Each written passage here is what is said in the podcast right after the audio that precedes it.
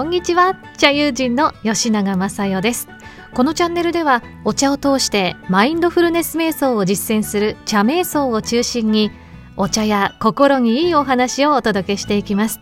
気に入っていただけましたらぜひ高評価とチャンネル登録お願いいたします。さあ今日はですね自分軸の見つけ方についてお話をしてみたいと思います。まあ、他人に振り回されやすい方とか情報に翻弄されやすいという方のヒントになるお話だと思いますのでぜひねお茶でも飲みながらリラックスして最後までお付き合いいただきたいと思います。それから後半の瞑想ではお茶を一杯使いますのでお話を聞きながらぜひご用意くださいね。さて更新の間が空いたっていうよりはねあのいきなりマインドフルネスヨガアップしましたので えって思った方もいらっしゃるかもしれませんね。で実はこのチャンネルで、えー、中心は茶瞑想なんですけれどもコロナ禍でねなかなか運動不足になりがちっていうのもちょっと気になっていたので動くマインドフルネスっていう意味でねマインドフルネスヨガちょっとアップしてみました。ヨガインストラクターの資格も持っているんですよ実はね 去年取ったんですけどまあこのまま使わないとねその資格もお蔵入りしてしまうような気がしてそれはもったいないなということでねあの急にヨガを2本ほどアップしてあるんですけれども。えーって思ってね離れる方もいらっしゃるかなってチャンネルをね思ったんだけどうんうん一人でしたね。一人ねご卒業されていかれましたね。今までありがとうございました。あ悲しい。さてさてでねここから本題ですよ。まあごゆるりとお付き合いください。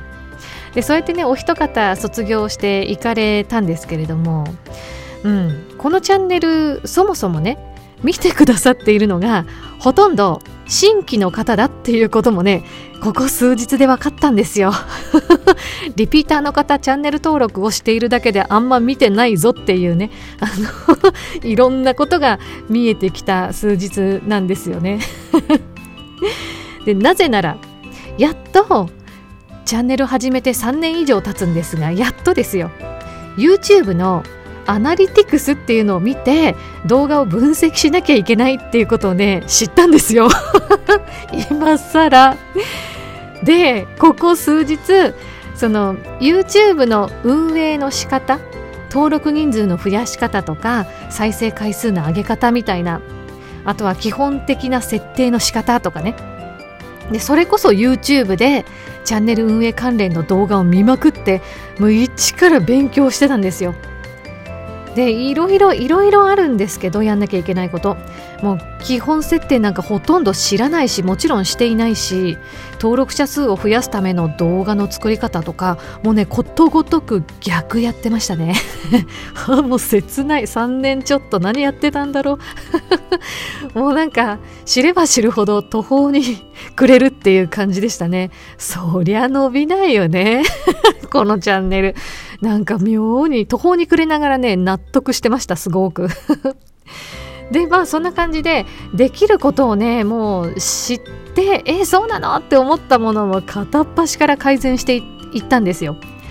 でチャンネル登録済みでリピーターの方でこれ見てくださってる方は気づいたかもしれないんですけどホームのね最初のページに出てる動画サムネイル全部作り直しました。とんでもない作業ですよ。で再生リストなんていうのもなかったので全部整理して作ってでの表示させてタイトルも全部見直して猛烈な作業だったんですよ。もうね口の中口内炎だらけになって相当ビタミン使ってたんでしょうね。もう昼夜逆転どころか昼夜もうぶっ通しですよ。でも今何時だか分かんないみたいなそんな数日を過ごしてました。で 何の話だって思われたかもしれませんけど確信に入っていきますよここから。まあそんな風に過ごしていたこの数日。私がねどういう状態だったかっていうとまず体は鉛のように重いしいろんな感覚が弱くなっていって、まあ、鈍くなっていくっていうのかな。なんかね自分の体じゃないみたいなそんな感じだったんですよ。なんかレスポンスが悪すぎて感覚の。これ本当に私の体かなみたいな感じでした。あとね何食べても同じ味がして食事に感動がなかったですね。なんかもう作る気力も湧かないから近くのセブンイレブンで旦那に買ってきてもらう毎日みたいな。いいのかそれでっていうね。人として主婦として。まあいいでしょうそこは、うん、旦那が怒んないのがありがたいですね。であと心ですね。えどんな状態だったかっていうともうズドーンって重いんです。ずっと。あとね焦燥感。めちゃめちゃ焦ってました。とにかく焦ってました。あとねイライラ。イライライライラ。苦手なことばっかりやってるからもうイライライライラ。はあ 改善点を見つけては直し見つけては直しなんですけどでもねこれきりないんですよ。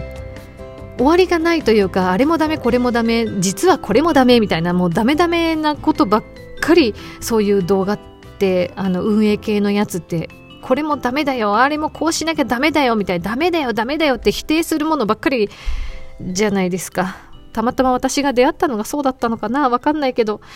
もうとにかくねやればやるほど満たされない。でやればやるほど焦りが大きくなっていく。もう胃壁が痛いヒリヒリする。体も辛い。ああもう無理。みたいなそういう感じでした。でこれがね1週間ぐらいやってたんですよ。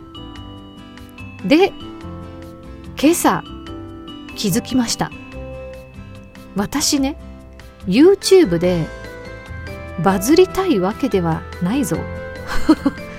何してんだと いうことにですねこんな辛い生活を1週間続けて今日の朝はっと急に気づきました。なんかねあ目覚めたみたいな感じでしたね。でもちろんせっかくこうやって動画作って発信してるんですからいろんな人に見てもらえたら嬉しいんですよ。でその一心であのいろんなね方法を調べて改善もしてみたんですけどだけどね明らかに違和感を感じたことがあったんです。とある YouTube のそういう運営系のねチャンネルで言ってたんですけどいろんな改善を重ねてもそれでも2桁再生から伸びない場合はもう動画のジャンルを変えなきゃダメですって言ってたんですよ。とあるチャンネルで。ちょっと待てと。おい待てよですよ。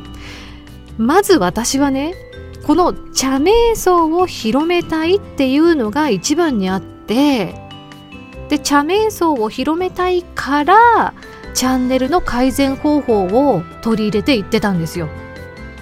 でそれがチャンネルが伸びないからといって茶瞑想自体をやめた方がいいっていうのはそれはね本末転倒なんですよね私にとってはですよ。あのテーマが何でもよくってとにかく YouTube でバズりたいとか有名になりたいとかそういう人は多分その動画の言ってることをあの着実に全部やってったらいいと思うんだけど私はまず茶瞑想を広めたいっていうのが確信にあるもんだからここですごく違和感を感じたんです。このねジャンルを変えなきゃダメだっていう一言に「ん?」って違和感を感じたんですけどこのね違和感を感じるっていうのが大事なんですよとっても。特に情報ってすごく氾濫していますでしょ？今の世の中って。で特にこう YouTube って特有なんですけどまくし立てるように早口でわーって喋るチャンネル多いじゃないですか。まあ、それがねどうやらその最後まで視聴者を引きつけて最後まで動画を見せるなんかテクニックらしいんですけどうん うんこれをね実はちょっと待ってよなんですよ。それやられちゃうと自分の思考を挟む隙間がなかったりなんかこうそのわーって喋ってる YouTuber さんの言葉にあって違和感を感じた時にでも勢いとかその情報量の波みたいなもので押し流されちゃうことって結構あるんじゃないかなって思ったんですよ。でそれでなんか一瞬違和感感じたんだけどわーんって流されてちゃんと気づけないで行ってしまうとなんかね本来の自分の目的を見失ってしまうよねって思ったんです。でねこれが多銀軸の始まりだと思うんですよ。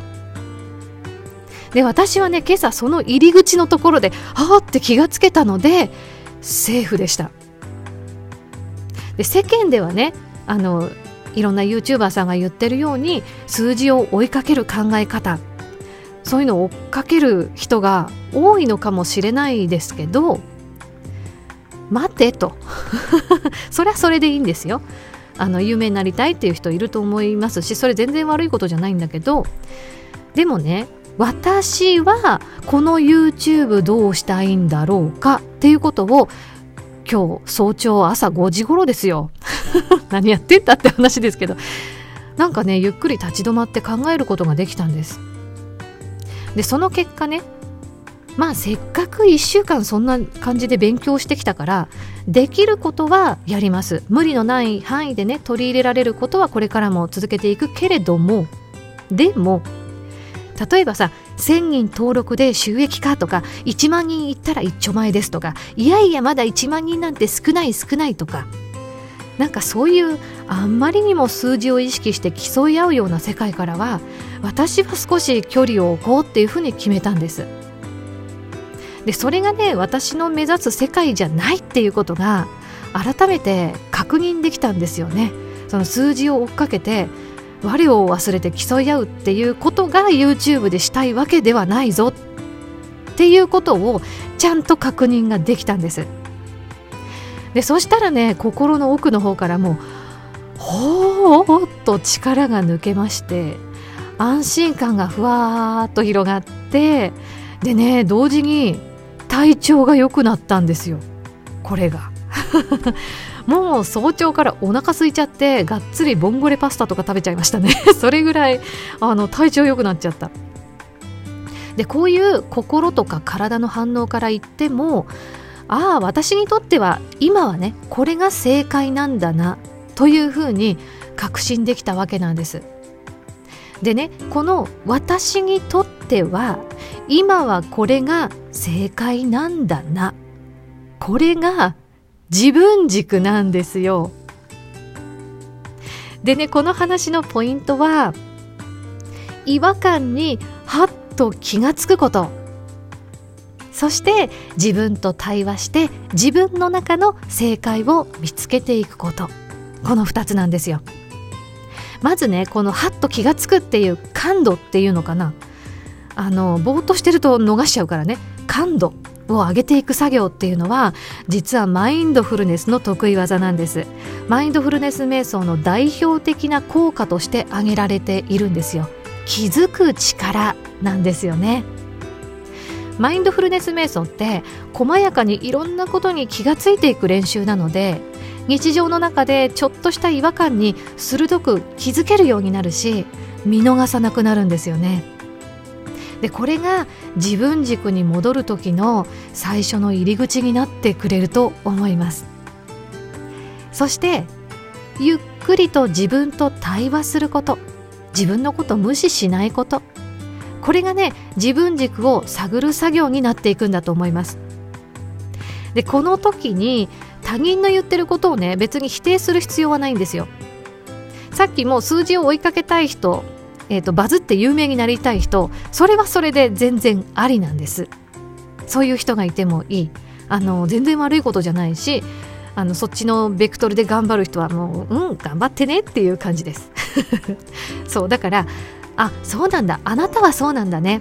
うんそうなんだ。みんなはそうなんだね。って認めた上でじゃあ私はどうなのっていう自分の正解を探っていくんです。闇雲にみんなと同じで小判ザメのようにくっついていく必要ないんですよ。焦らないでゆっくりと自分の本音に寄り添ってねえ本当はどうしたいの？私はどうしたいの？そんな風にね自分に聞き出していくんです。でこういう日々の地道な自分との対話これでね自分軸ができていくんですよね。そうなんですよね。で実はねもう一つあってクラウドファンディングでもまさに同じようなことが同時進行で起こっていたんですよ。この数日。だからめちゃくちゃヘビーだったんです。実はね5月6日から、えーと、申請がおりまして茶瞑層のクラウドファンディングスタートしているんですよ。なんですがこれがですね最初の3日で、まあ、ありがたくご支援をいただくことができて一番高額のコースが早々に売り切れたんですよ。でも本当に滑り出し順調に見えたんですが がその後ねぱったり止んでしまいまして正直ねもうかなり焦ってました。焦ってどうしよう。あもうとにかく一人の人多くでも一人でも多くの人に知ってもらわなきゃ宣伝しなきゃ宣伝しなきゃ。焦って SNS に宣伝投稿するともうねこれ不思議なんですけどめちゃくちゃ伸びないんですよ。あの今 SNS 私はねインスタを中心にインスタに投稿したやつを同時投稿で Twitter と Facebook に同じものを上げてる感じなんですけどだからインスタで見てるんですね。あの反応をメインの反応を。えっ、ー、といいねの数とかリーチした数とかなんかね焦って宣伝出したものって信じられないぐらいそのリーチ数とか激減するんですよ。これびっくりしました。でまあそんなこんなもあってね心と体にだいぶ負担がかかっていたんですけどまあ今朝のその YouTube の件ではっと気づけたことでクラウドファンディングの方もね一度同じように立ち止まって考え直してみたんですよ。私はこのクラファンをどうしたいんだろう。このクラファンに挑戦することで何を実現したいんだろうか。もちろんねプロジェクトがサクセスで終わることを望んではいますよ。始めた以上。でもねそれだけじゃなくって一つ気づきました人と新しいつながり方をしたいんだなっていう気持ちに気づいたんですあの物を売ったり買ったりする行為ってまあお店に普通に行くと皆さんほらノルマみたいなものがね特にお洋服屋さんとかさあるじゃないですか。でそうするとこう無理無理売ろうとしてる空気を感じたりなんかそれに押されて買ってしまうとなんかこう売りつけられてお金払わされたみたいなそんな経験って誰しも1回ぐらいはあるんじゃないかなと思うんですがどうでしょうか？でなんか自分が物を売ろうとした時にその経験が脳裏をよぎるんですよ。でこれって奪うエネルギーだと思うんですよね。で正直今の経済活動の中には結構根深くあるなって感じてます。でもクラファンってねお金を通して応援したり応援されたりっていう与え合って循環するみたいな今までとね真逆のエネルギーを感じるんですよね。で私はこの新しい循環の中で新しく人とつながっていきたいなっていう気持ちがあるっていうことに気づいたんですね。この新しいつながり方とか新しいお金の価値観応援するっていう価値観これがね分かっている人がクラファンに興味を持つしそこに集まってくるんですよね。なので私もそっちの世界の住人になりたいしそういうつながりを作っていきたいっていう気持ちが結構大きいんだなっていうことが分かったんですでやっぱりねこれが私の自分軸なんですよね。あのそれに気がついた瞬間にやっぱりすごくねほっとしましたし心がね自分のホームポジションに戻ってきたような感覚がありました、うん、具体的に言うとちょっと難しいんですけどこう下腹の奥の方に安心感っていうかどっしり感みたいなこう充実する感じがドーンと広がっていくようなこう自信を取り戻すようななんかそんな感覚なんですよね。でまたこのクラファンが奥深くてですねあのその奪うエネルギーで考えてしまうと値段がつけられないんですよ。これ準備段階に感じたんですけど奪うものだって考えちゃうと奪っちゃいけないからギリギリまで安くしなきゃいけないんじゃないかみたいなそんな気になるんですよ。どこが削れるかなみたいな。でもいっぱいいっぱい細かい計算してこれもねはたと気づいたんですけどそういう瞬間が気づいた瞬間があったんですけどね。ちょっと待ってと。私は茶瞑想が素晴らしいって思っていてそれを惜しみなく世の中に還元していこうとしているそしてその分の対価必要なお金をじゃあしっかり受け取ろうなんかシンプルだけどいっぱいいっぱい細かい細かい計算してなんかぐちゃぐちゃぐちゃぐちゃ考えてそこに戻ってこれたんですよね。でこのね心の準備ができないとリターンの値段が設定できないのよ適正価格に。こんな感じでもうね準備段階から自分との対話の連続だったんですけどね。いやーまさかスタートしてからも そうなんだっていう感じです。まあ数字はね無視するわけにいかないので追いかけつつもでもこういうあのクラファンをやっていく経緯の中で発見した自分の本質見失わないバランスをね大切にしながらやっていきたいなこのバランス感覚がすごく大事になるんだななんて思いました。でその自分の本質っていうのがまさに自分軸なんだなというふうに思うわけです。というわけで自分軸を見つけたい皆様の何かご参考になっていましたら幸いです。クラウドファンディングのリンクをですね概要欄に貼っておきますのであんたはそんなに自分と対話してどんなの作ったのよっていうね。ちょっとでも気に留めていただけた方。それから瞑想って興味あるんだけどよくわかんないしなんかめんどくさそうだな。お茶で美味しくできるならいいかな。みたいなね。そういうまあ軽い感じでもいいです。気にかけていただけた方ぜひ概要欄からアクセスして中身をね見るだけでも見てみてください。キャンプファイヤーっていうサイトで6月16日までやってます。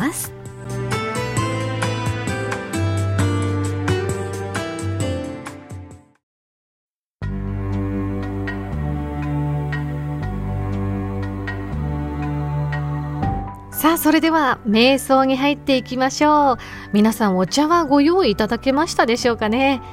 今回はゆっくりとお茶を味わう基本の茶瞑想なんですけれども自分軸をね意識しながらやっていきたいと思います。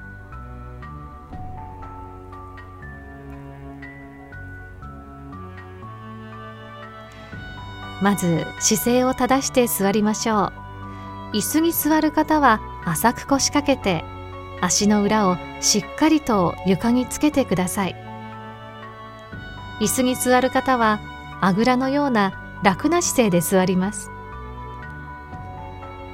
頭のてっぺんを天井からつられているようなイメージで背筋をスッと伸ばして軽く顎を引きましょう。手のひらを上へ向けてももの上へ乗せます。軽く目を閉じましょう。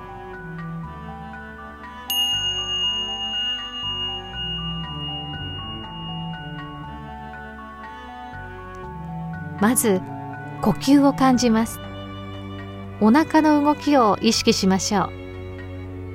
吸う息で膨らみ吐く息でしぼむお腹。無理に大きく動かす必要はありません。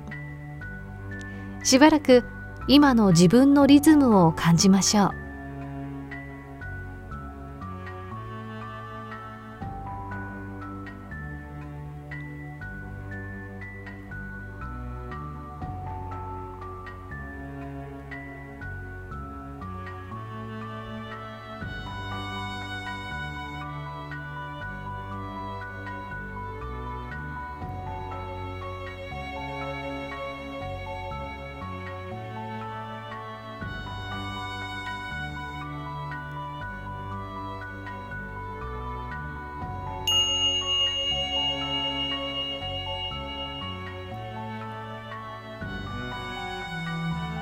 それでは呼吸への注意を手放して静かに目を開けましょう。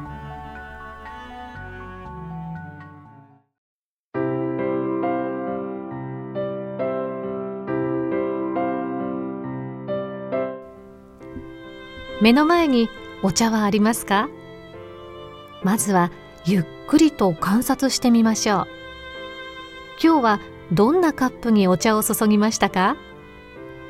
いつものカップかもしれませんがまるで今日初めて使うおろしたてのような気分で改めて眺めてみましょう。色形デザイン質感。あなたのカップにはどんな表情がありますか？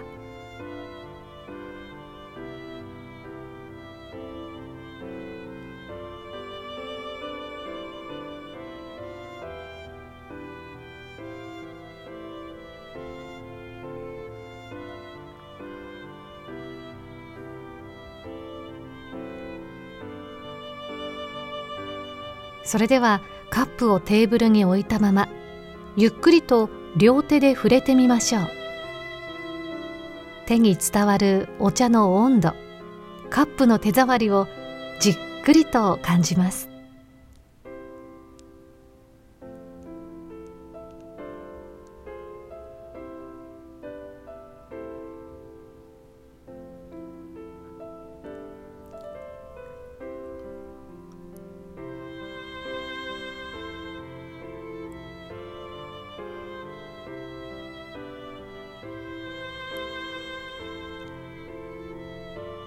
次にカップを手に取って鼻先に近づけてみましょう。お茶の香りを感じます。火入れの強いものは緑茶でも香ばしい香りがします。火に香りと書いて火花と言います。一方で甘い香りがするお茶もありますね。温度によっても香りの伝わり方が違います。あなたのお茶はどんな香りでしょうか？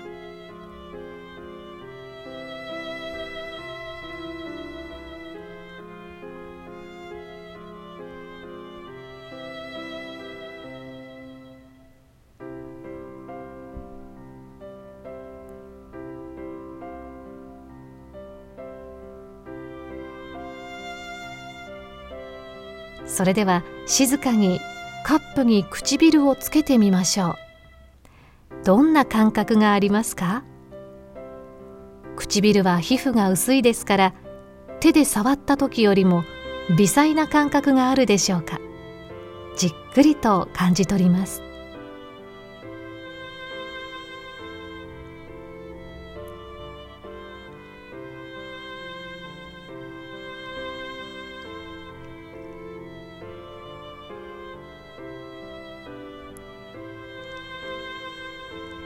それではゆっくりと一口口に含んでください。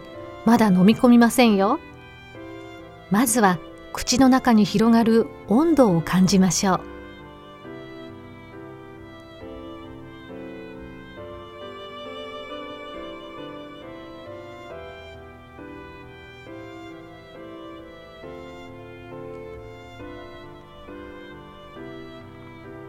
次に舌に広がる味はどうでしょうか？甘いでしょうか？苦いでしょうか？うまみを強く感じるかもしれませんね。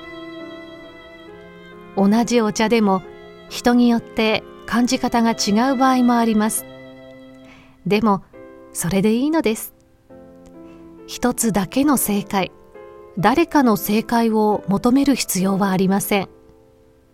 今あなたの舌が感じ取っているのはどんな味ですか？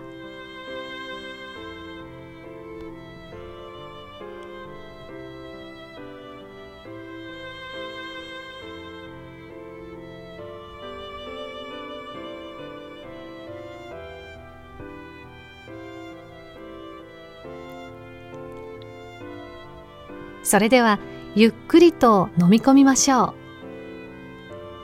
喉元を過ぎて食道を通り胃の上部から胃壁を伝ってお腹の底へ到達する。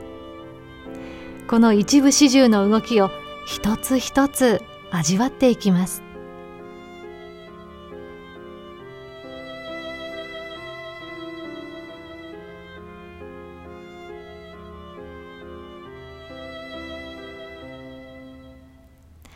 それでは最後にあなたの手元にお茶が届くまでにたくさんの人の手を返してきたことに思いを馳せてみましょう。お茶を育て一生懸命に刈り取り作業に勤しむ農家さん。この時期フル稼働の製茶工場の皆さん。販売ルートに関わる問屋さんや農協小売店の皆さん。大勢の仕事を通じて今ここに一杯のお茶があることに感謝をしましょう。そしてもちろん元気に育ってくれたお茶の木。水大地太陽空気。そのすべてに敬意と感謝の気持ちを向けていきましょう。心の中で唱えてみましょう。ありがとうございます。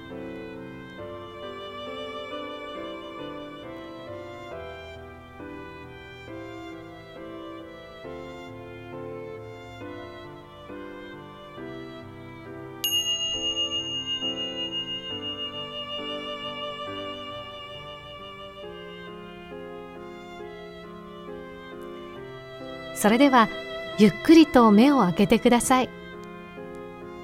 これで自分軸の茶瞑想を終わります。引き続き素敵なティータイムをお過ごしください。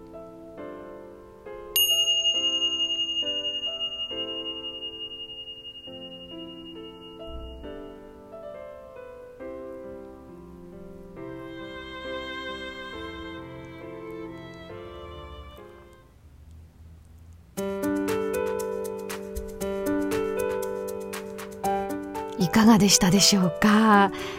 苦手な数字にかかりきりになってね自分を見失いそうになった私の近況から自分軸の見つけ方について今回はお話をしてきましたけれどもね。まあどなたかのお役に立っていれば幸いです。そしてクラウドファンディング概要欄にリンクありますのでぜひ覗いてみてくださいね。また動画作りのモチベーションにもなりますのでぜひチャンネル登録と高評価ボタン押していただけると本当に嬉しいです。よろしくお願いします。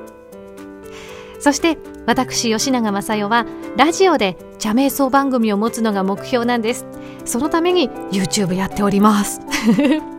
ぜひコンテンツにご興味を持っていただいたという放送局関係者の皆様私が所属をしております Not Communications という事務所までご一報よろしくお願いいたします。こちらも概要欄にリンクがございます。